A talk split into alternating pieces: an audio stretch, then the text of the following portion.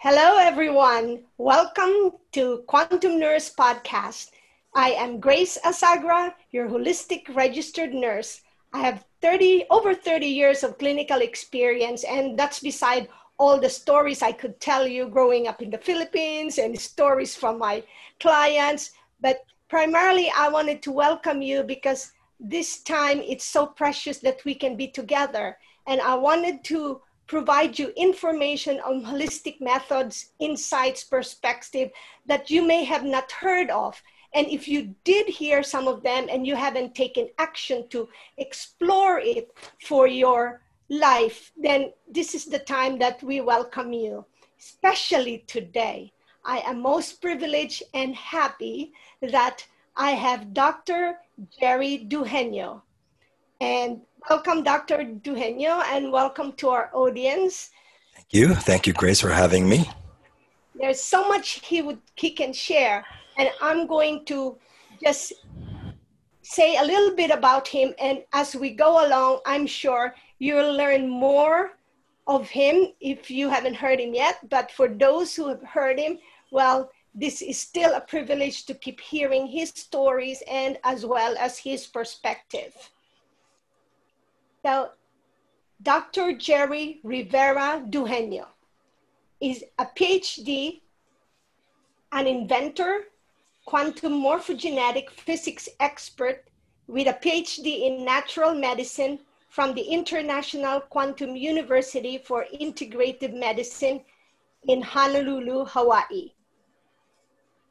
Jere specializes in advanced scalar plasma energy technologies quantum morphogenetic field physics and the larger paradigm of science known as the 15 dimensional unified field physics.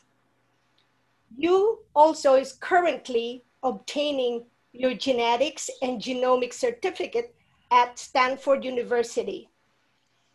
Dr. Jere has several paradigm disruptive peer reviewed published papers at the International Journal of Scientific and Engineering Research.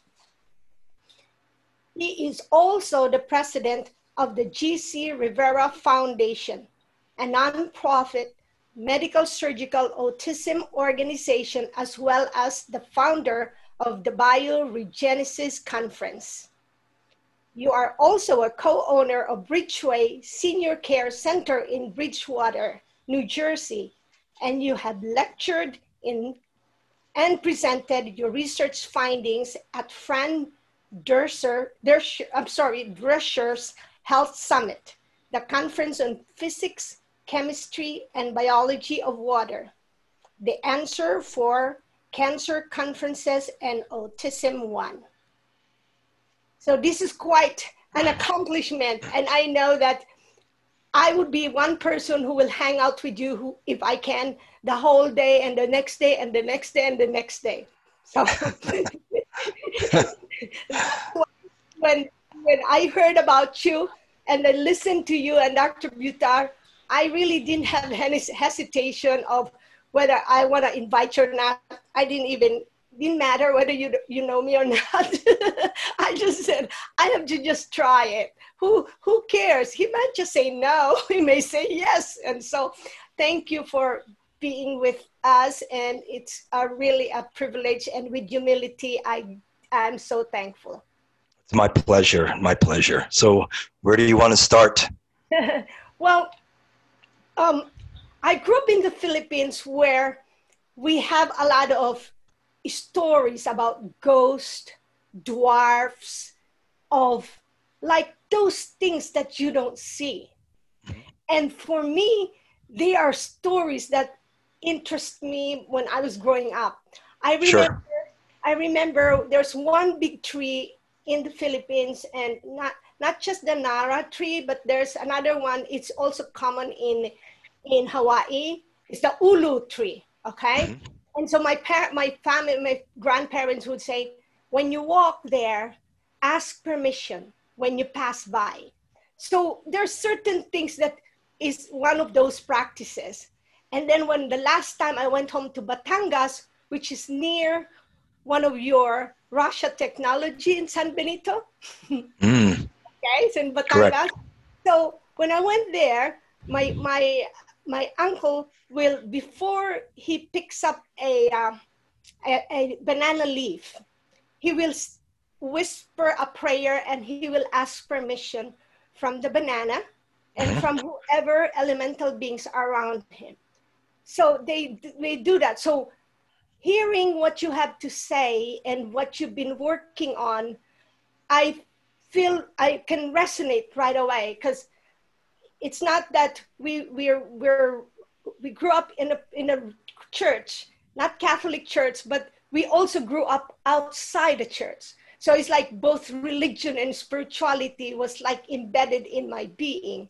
So and I wanted to start maybe if you could please share to the audience your fascinating or transformative story when you died and then you had that out of out of death experience where you shared that you have all these downloads and here you are you're busy making sure that people will hear it right. Well, thank you for that uh, wonderful introduction and lead up. So I'm grateful for you. Thank you. Yeah. So 20 years ago, actually, almost uh, 20 years till this day. So in September 10th of 2000, I had a massive coronary heart attack uh, due to a, a drug overdose, and I died. So that means I was not breathing, uh, had no heartbeat, and I came out of my body. So I came out of my body from the rear of my head at a 45 degree angle uh, to about three feet above my head. And interesting thing is when you come out of your body, you can still think. So that's an important um, reminder, if you will, to all your listeners that when they do go through their death transition, and unfortunately all of us will, um, you can still think. You're still conscious. So that was a um, that was a monumental, uh, let's say let's say uh, remembering or memory for me because I can still think. And the moment I I saw my body down on the on you know below me, and I still had 360 degree awareness. So I had 360 degree awareness, but my body was three feet down below, and it was a very peaceful feeling. I didn't. I felt very free, and the moment I said to my, I wondered to myself, it was an internal uh, dialogue. Oh, I'm, I'm dead. I'm, I'm, this is it. I'm, I've died. But who am I? The moment I asked, who am I? I was transported or uploaded to what I call the unified field of consciousness. Many people would label it God, source, all that is but um, I was uploaded. So, you know, there was a very flash, uh, very fast flashing series of images of my life. But as soon as I got uploaded to what I call the unified source consciousness field, that is where you are completely free from all uh, desires, from all wondering what the truth is, because in that field of consciousness, everything is known. Why? Because consciousness is information. And in that space, which is non-linear, non-time, right? So there's no time. It felt like an eternity there. Would would have translated to approximately three, three and a half minutes of Earth time of of when I was, uh, let's say, dead, not breathing, no heartbeat. And while my best friend at the time was trying to resuscitate me, it was in that non-time linear, non-linear non-time, is where I remembered who I was, where I came from, what I what my contract, right? Everyone talks about contracts. But it wasn't just the soul contract because the soul is just a smaller aspect of our larger conscious identity. I'm talking about my avatar and rishi level, which are which are far far bigger in, in consciousness size to a soul. So in that in that moment, I wasn't just a download. I just remembered everything. And I also remembered why I came, why I chose to came on this planet. So I was reminded very gently by myself at the higher levels, and I came back into body. Now, the consciousness that was in this body prior to September 10th of 2000 actually left. It uploaded. Remember, I talked about the upload, like software, old software, and then new software was downloaded into this body, or you know, like you were doing a, a upload or a soft software upgrade on a computer or a phone. So yeah, so I came back with a a massive zip file of electromagnetic data or information, which took many, many, many, many years for me to understand and uh, assimilate. I was wondering, does anybody else experience what you have experienced? Well, I'm sure there are. I'm sure there are many, many humans on the planet that have experienced this. Um, yeah, I would say so. Then, what do, in order to have that upload, and it's like also part of that uh, technology when you convert, right? You get convert from one to another.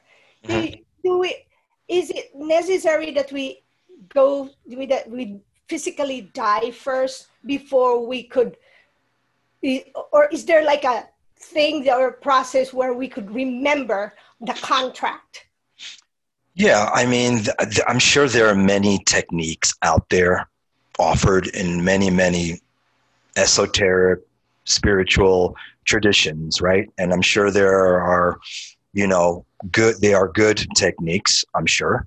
Um, but unfortunately or fortunately it took me to act, to actually die to actually have that experience because um, for most of my adult life I was on a I was on a track a very negative track and behavior of addictions right so uh, it's very to put me into say a meditation school or or to use other you know spiritual or breathing techniques would not have worked with me. So everyone is different. You know, all everyone's uh, journey is different. It just took you know a death experience for me to to remember, and um, you know, I I agreed to that really. so it wasn't something that I I I forgot. It's just uh, you know I I signed up for it. So yeah.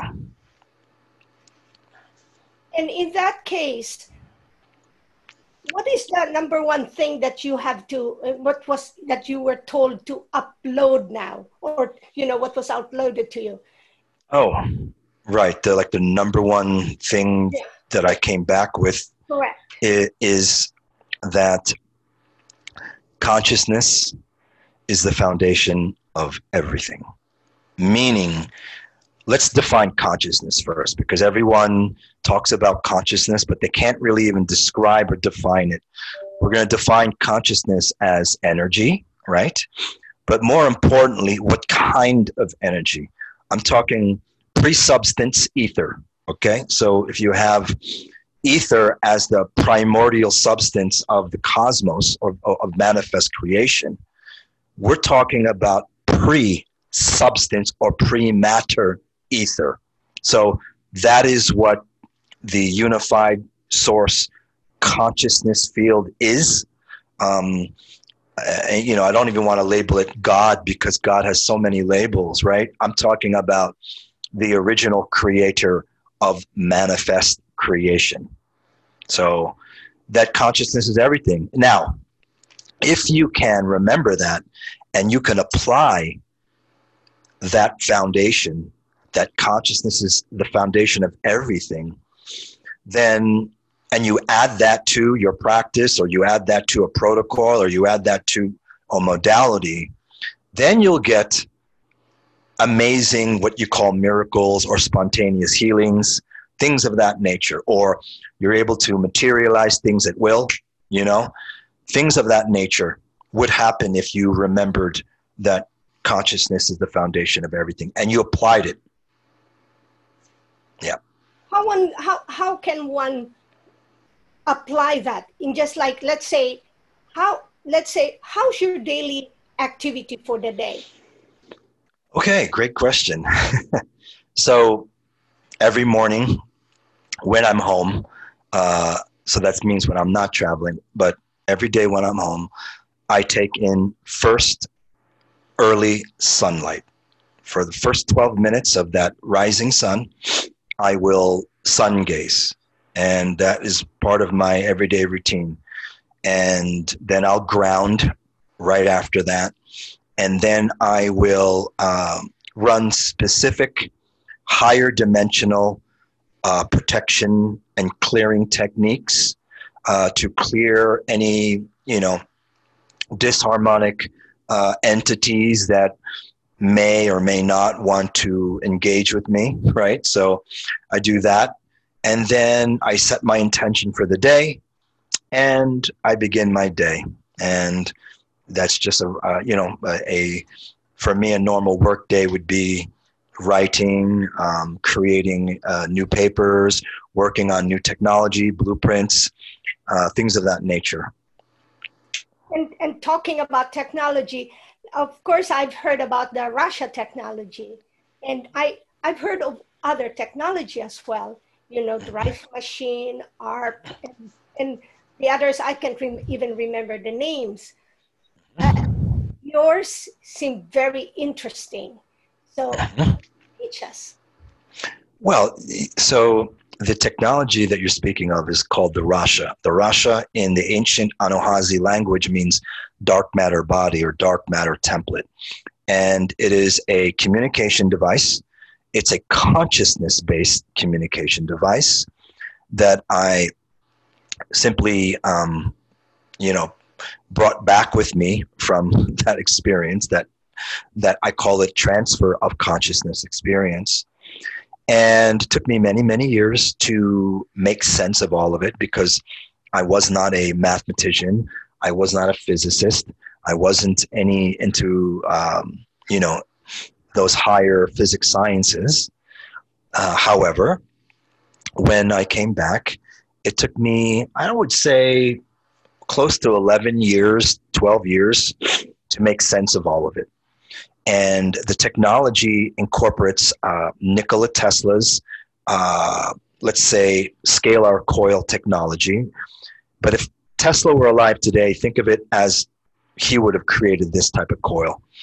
And the coil is a very specific uh, scalar based coil uh, based on a base 12 mathematics, where everything else in this uh, on this planet is base 10 and I've also integrated uh, plasma gases, you know, like uh, the what the ones uh, or the type Royal Rife, Dr. Royal Rife used, and uh, as well as works from Antoine Priore, who was an electrical engineer that worked on cancer protocols, leukemia protocols in the 60s and 70s, as well as the work of Professor Dr. Konstantin Meyl, who is a German physicist uh, who is considered the next uh, Tesla.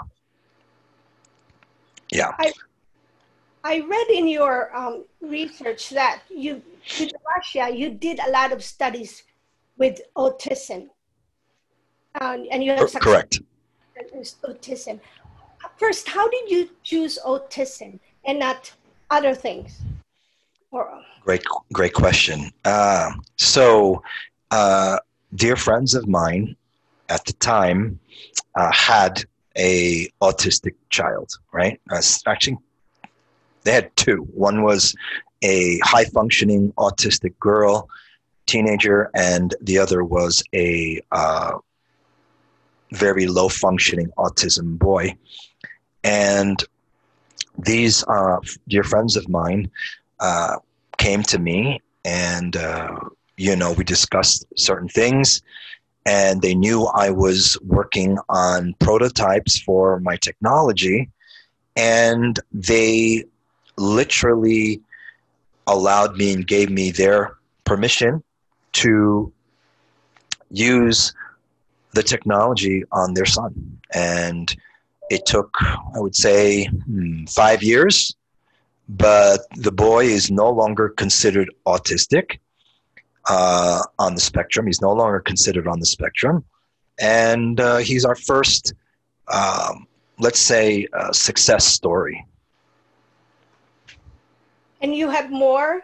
And then have you tried it for other like for cognition problems because like i know that you have your uh, your co-founder in that senior care and i've been working with the dementia population so they're kind of they're really close to my heart so i'm always right. watching what technology that they should really learn yeah, so when you're dealing with Alzheimer's, dementia, and anything that has to do with brain and neurological pathologies, really, really, um, um, our, technology our, technology is, is second second to none because because it deals deals with reprogramming.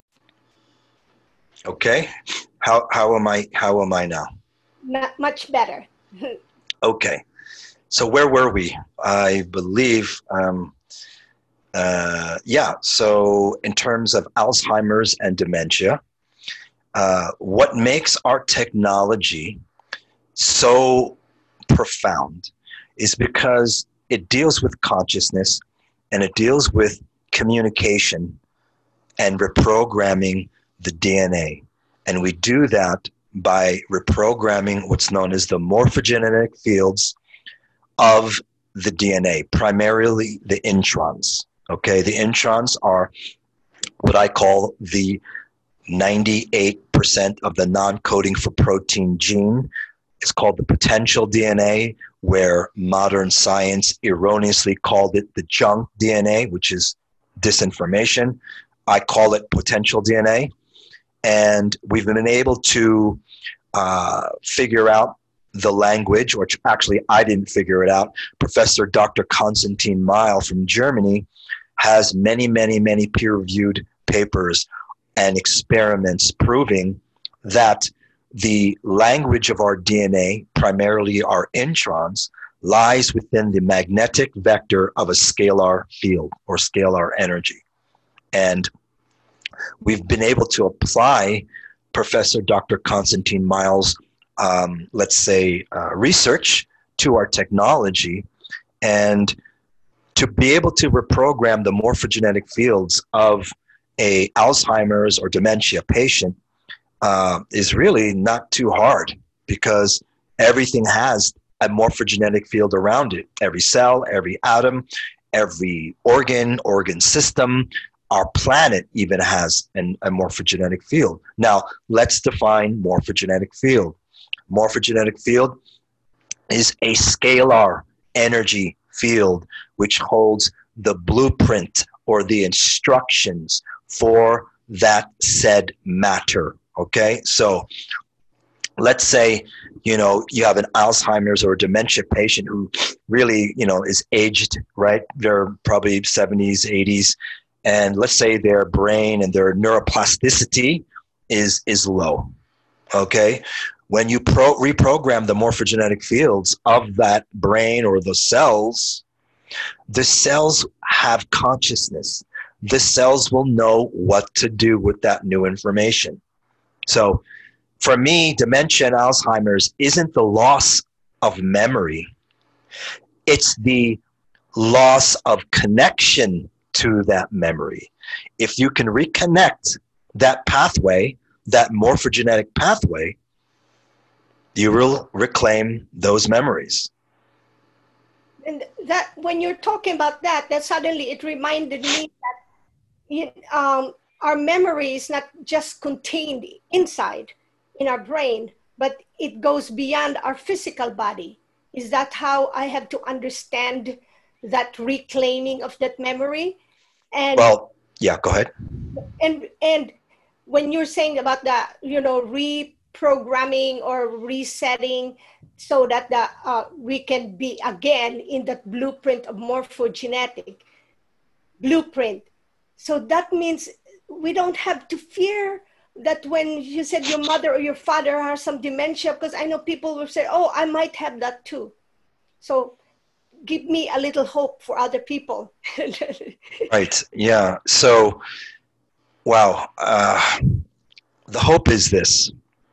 If they are still breathing and they're still walking or they're still alive there's always a chance to let's say reclaim their not just their memories because memories yes they're stored in the physical cells but memories are also stored in your fields in your energy fields right? So you know the memories that we really can't remember of like who we are where we came from you know what planet we're or star system we're originally from those are memories that exist outside the physical realm right? They exist in the field, what I call the field. So yeah, I mean, I as long more important to remember, and that's yeah. to you. You know, you you had to to die in order for you to remember, and now you remember more. yes, yes, yes. And I, and I'm not saying any people can't do this without dying because it's of course it's absolutely all based on everyone's their own contract and then whether they're able to remember their contract. Yeah. Yeah because at one point i remember in one of your um, teachings in the podcast when you talk about uh, the ancient teaching of the rainbow the rainbow stage when someone dies. And then so i and you, you even kind of said that well, we don't have to die in order to experience that. And right. so connect that again to the technology because last night i attended a, uh, one of the seminar not seminars webinar. And um, he's the doctor is an integrated physician as well and also connected with you know quantum research analysis with prl but he mentioned a lot really that it is so important now for people to avail of frequency technology. So that brought me to again i, I shared your your technology to them yesterday. I said oh there mm-hmm. is this Rasha technology. Yeah. So, you know, the technology isn't, you know, your normal device that you can go and buy out there on our website. You cannot go and buy this technology by going on the website. You have to know me through several degrees of separation. And it's because the technology is a conscious live being. It is a consciousness based technology, or being. And what does that mean? It means the, the technology is alive when you interface with it, when you connect with the Rasha technology, it enhances the user's potential, if you will. Okay? And, you know, many people say to me, or they'll ask me, oh, you know, Dr. Jere, you know, why do we need technology? Shouldn't we be able to normally be able to not use technology and expand our consciousness and be able to heal ourselves? I say absolutely. In an eternal life system, we do not live in an eternal life system. We live in a finite life black hole galaxy. That means everything in this galaxy is eventually going to die and go down the black hole at the center of our galaxy. Okay.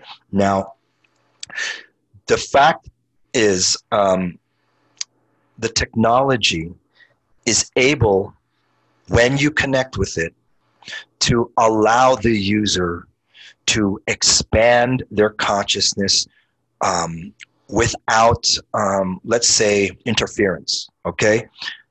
The fact of the matter is, there's so much epigenetic influences on this planet, whether it be cosmic radiation, electrosmog, low nutrition in the soil, pollution, um, geopathic stress. We are bombarded by epigenetic factors and influences every single moment of the day. So, yes, we do need help.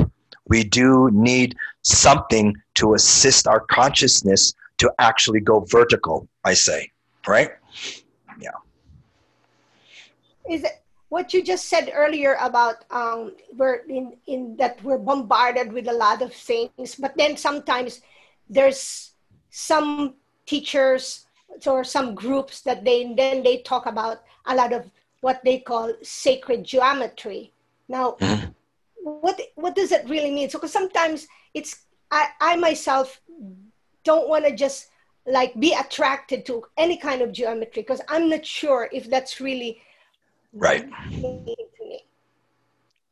And everyone listening should always be discerning of what they look at and certain geometry.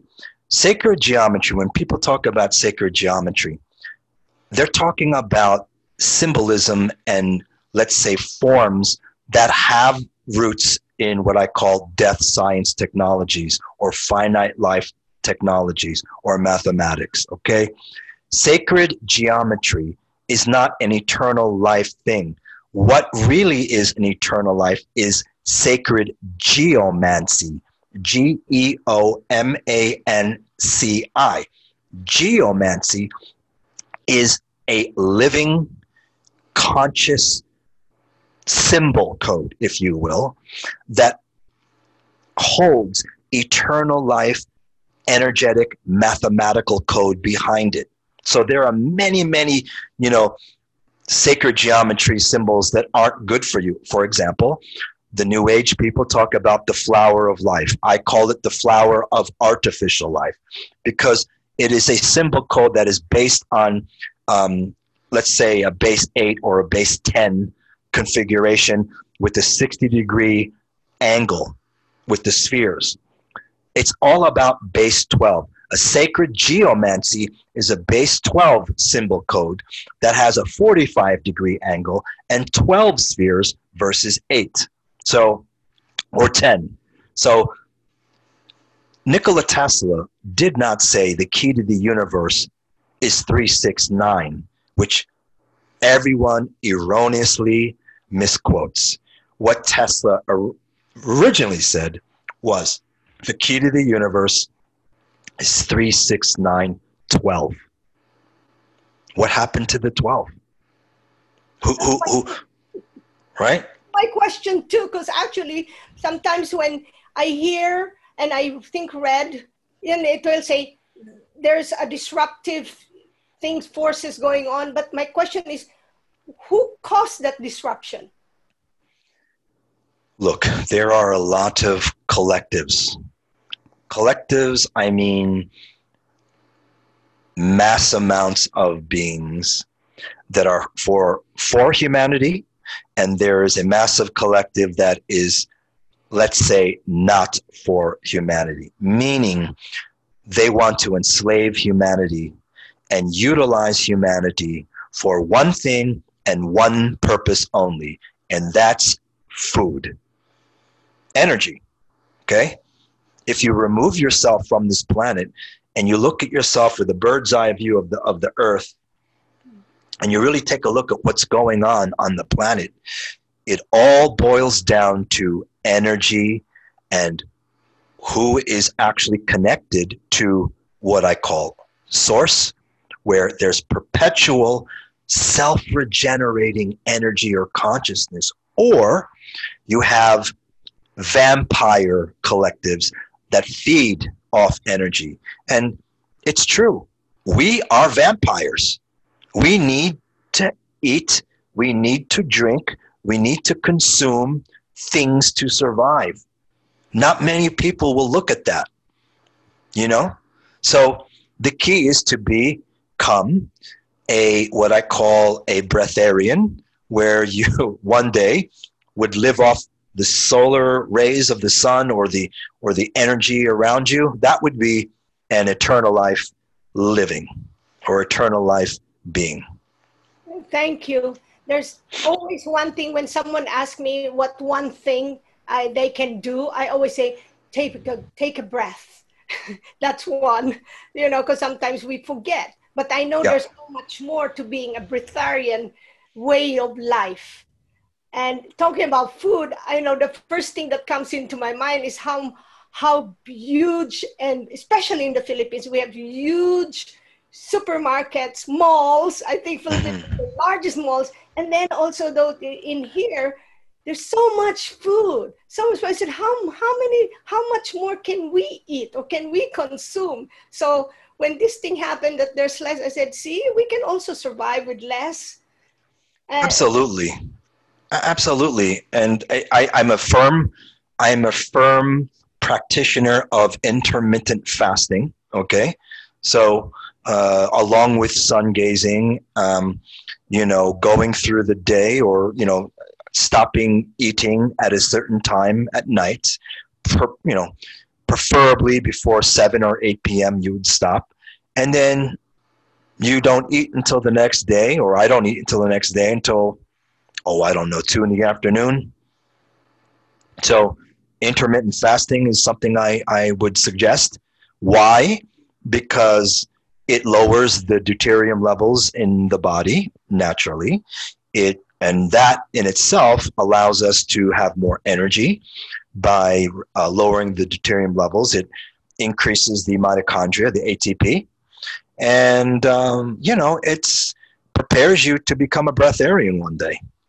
I love food too. Don't get me wrong. I enjoy food. me, me too. I don't, in all Filipino events, it won't be a full event if there's no food. Correct. I so whether it's small and also anyone who visits a, fa- a Filipino home, they will always offer you something. That's another thing, and it's an insult if you don't accept anything. Correct. Correct. So, yeah. That memory brings me to you know i know you have your you your family has that foundation and you go to the philippines and you you uh, do that medical foundation or um, medical surgical and integrative yeah. mission. Yeah. Yes so what i always say what is the difference of your mission than the regular ones? Because I, many times people will say they just give all the medications and i said i don't want to be in that mission i tell people i don't want yeah. to be in mission because i early on i knew not to be pushing meds but i yeah. became myself i understand so really what makes what sets our mission apart from all other missions is the fact that we've been able to blend and integrate Western medicine, which my mother is a medical doctor, and her team of surgeons and medical doctors from the East Coast, primarily New Jersey and New York City, uh, they come. And we've been able to blend the Western medicine with the alternative holistic medicine like this. And that's what sets us apart. And, you know, we're the only mission that actually deals with not just autistic children or autistic teenagers or adults. We deal with all special needs cases. Okay? And we bring our Rasha technology with us every year and we integrate uh, our technology with an amazing, uh, let's say, alternative complementary protocol that includes Quinton marine plasma water, um, quicksilver, scientific liposomal uh, vitamins, and detox supplements. So I, I can tell you we're the only mission and foundation that has this. And if there is one out there, I salute you and I commend you. I want to be part of that mission. Uh, my yes, my friends and I did a mission, but not to that extent that we were able to bring supplements or not just supplements, but to high degree of resonance. How, but we we did that in in Jamaica, and at that time I was still working as a critical care nurse, so mm-hmm. I had I had access to some supplies okay, that will not hurt them. And so that I did. I like mission, but I like a mission that will reintroduce our people to, you know, think beyond their prescription. And well, how's this? How's this? Our next mission, you're invited. Okay. Oh, thank you, thank you, thank you. Yes. yeah. My pleasure. Yeah. okay. Now, and t- talk to me about hydrolyzed water because last week, this last week and this week, I had also guests and we were talking about, you know, how much water is in our body. So I even said, oh, you could, would it be nice if we just really maximize the use of water to heal us? But then uh, there's so much things, as you said, bombardment of all stress that our water is no longer the water that is in the in the ancient myths and legends. Right. So, you know, we are 98.9% water molecules, okay? So we are not just 70 to 75% water weight. We are 98.9% water molecules. And though unfortunately, the water in our body is toxic, meaning there's high levels of I what my colleagues and I will say is the most dangerous contaminant that we can have in our body, far more than mercury, lead, etc. And it's called deuterium. Have you heard of deuterium? Recently, but I don't fully understand it. You know. Right. So- Deuterium is uh, an isotope of hydrogen. Hydrogen is the first element on the periodic table, and you know the whole universe is made up of and very abundant amounts of hydrogen. And let's say deuterium is the heavy cousin of hydrogen. So it's twice as heavy as hydrogen. And what we think we are drinking as water meaning H2O is really HDO are you with me? Mm-hmm. So mm-hmm. the Russians have many decades of research to prove this. And it doesn't surprise me that the United States and the rest of the world is behind in this research. And the Russians were the ones that figured out why their population in the area of Siberia and let's say the Hunza tribe in the Himalayas they, why they were living from 120 to 100 and let's say 65 years old okay? And they the russians found out it was because they had lower levels of deuterium in their water in the breast milk that's fed to their children in the meat etc etc so you know many people that claim they they really know water if you're not just having the discussion of deuterium, then they really just don't know. And how do you think consciousness connects to the body? The con- our consciousness doesn't connect through the microtubules of the brain, which was erroneously proposed by certain quantum physicists. Water binds to the body through uh, the consciousness binds to the body through water in our body. So if our water is toxic, it also inhibits our consciousness. Does that make sense? Oh yeah, very much. And so. and hy- and hydrolyse, hydrolyse is the real eternal living water that is not found here on this planet or in this galaxy. Why? Because you cannot force bond uh, hydrolyse. Hydrolyse is H2O2HE3. Two hydrogens, two oxygens, and three uh, helium um, molecules. Okay? So you cannot force bond it in, in, a, in a laboratory.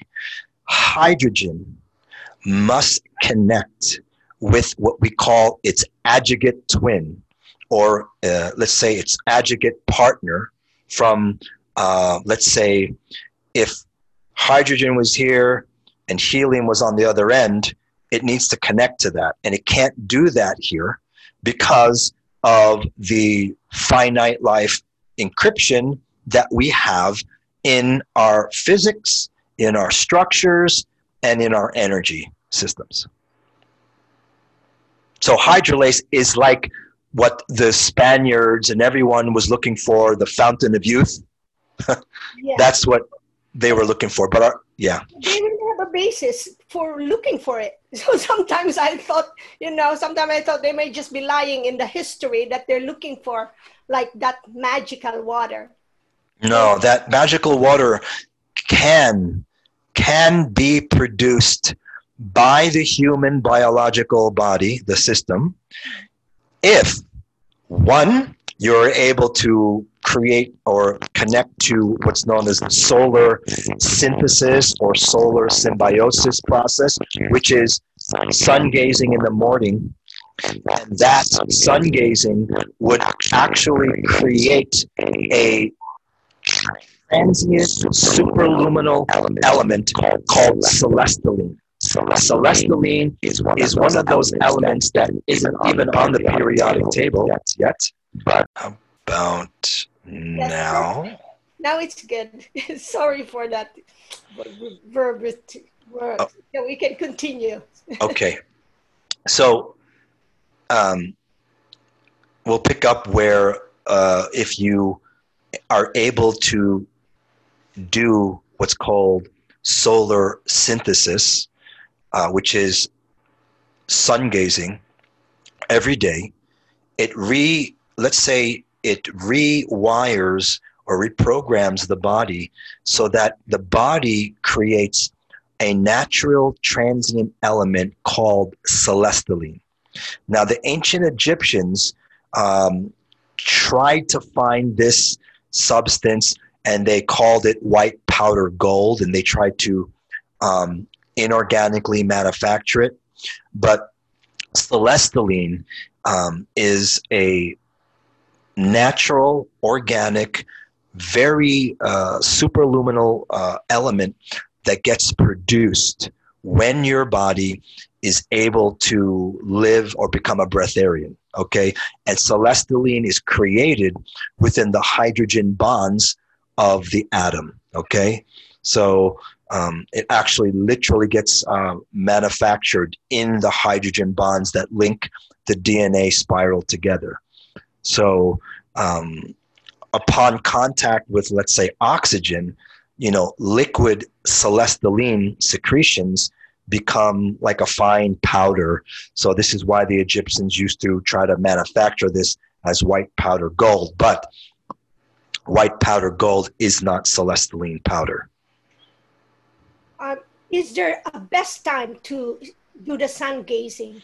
Yes, early morning sun that means, you know, as soon as the sun comes up over the horizon, you know, you would you're good till about I would say 9 a.m., but I usually finish within 12 to 24 minutes. And then uh, that's the best time. I've also done and tried the sunset rays. Sunset rays just give you a lot more energy uh, and uh, you know, it's still good, but I prefer early morning sun. Thank you. That's that's good good uh, good tip for and everyone can do that. They just have to make time. Do You know. Absolutely. I I learned about that um, when I first came to United States because I was with a group in Newark and. Mm-hmm. That, there was a group called Know Thyself to Heal Thyself, but that was one practice that they encouraged us I know not a lot of people will do that because they say, "Oh no, you're gonna have cancer. Oh no, it will hurt your eyes." No, they just don't know the they don't know the science behind it. After 9 a.m. is when the the you're going to be able to get those uh, the sun rays that create uh, vitamin D. But early morning sun is is is is um, like infrared, you know, the infrared uh, light. So that is harmless. Now, you know after nine o'clock and you you go to the beach for th- that then all bets are off okay. that gets harmful especially in the afternoon so if there is a 21 year old Jere, and I know you've had your rough time, what would you advise? To my 21 year old Jere? There's a 21 year old Jere going through a difficult time using that drug abuse that you've had, mm-hmm.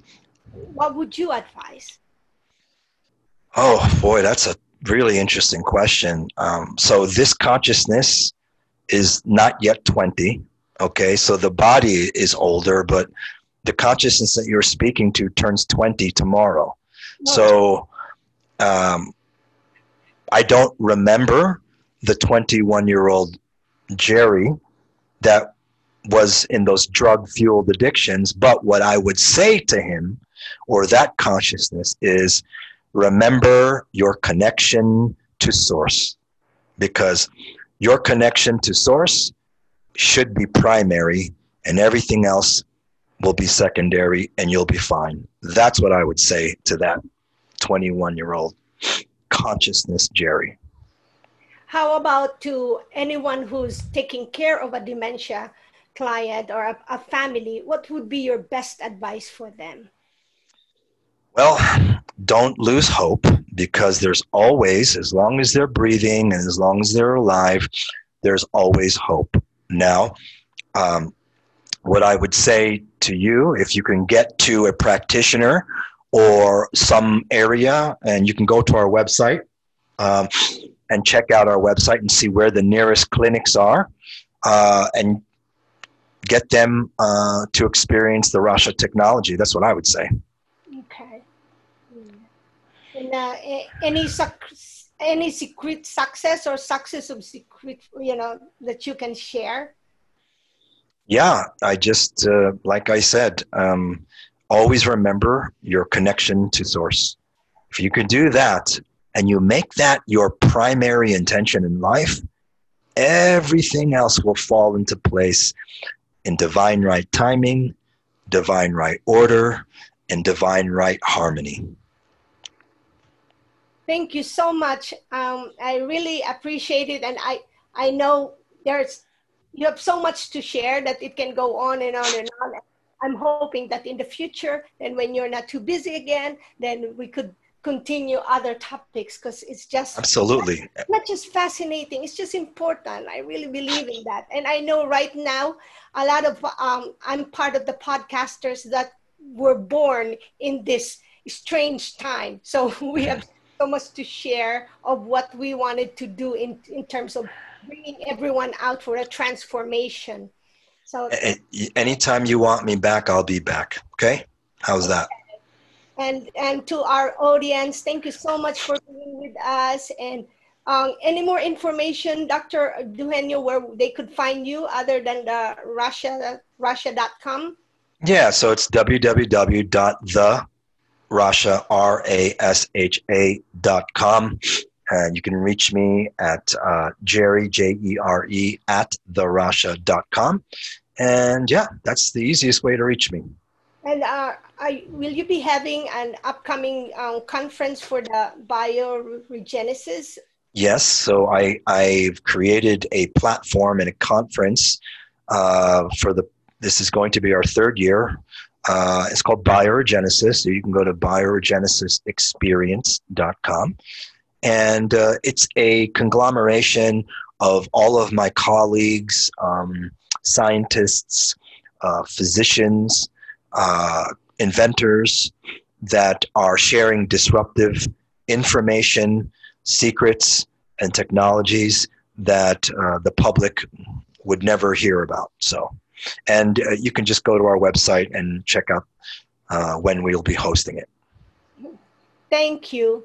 And at the end of the episode, I usually share what I call the quantum affirmation. So I and I shuffle this is a card, and from again we do the semi-kinesiological test in each card, and then I with intention I focus myself and I pick pick one up. And so today I said, what can I share with the audience and with Dr. Dugenio? and this is what I got. And I say it three times in the morning, at noon, and in the evening. And that for me helps me also be aligned with the source or just just get me through the day and the many days. So I, I got 100% success. I attract success to myself every day. I create my own powerful mindset of success every day. I live success. I think success. I am success.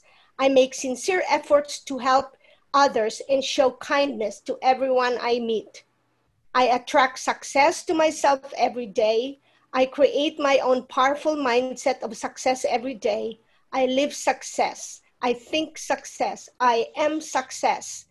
I make sincere efforts to help others and show kindness to everyone I meet. I attract success to myself every day.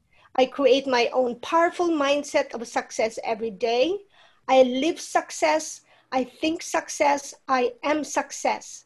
I make sincere efforts to help others and show kindness to everyone I meet.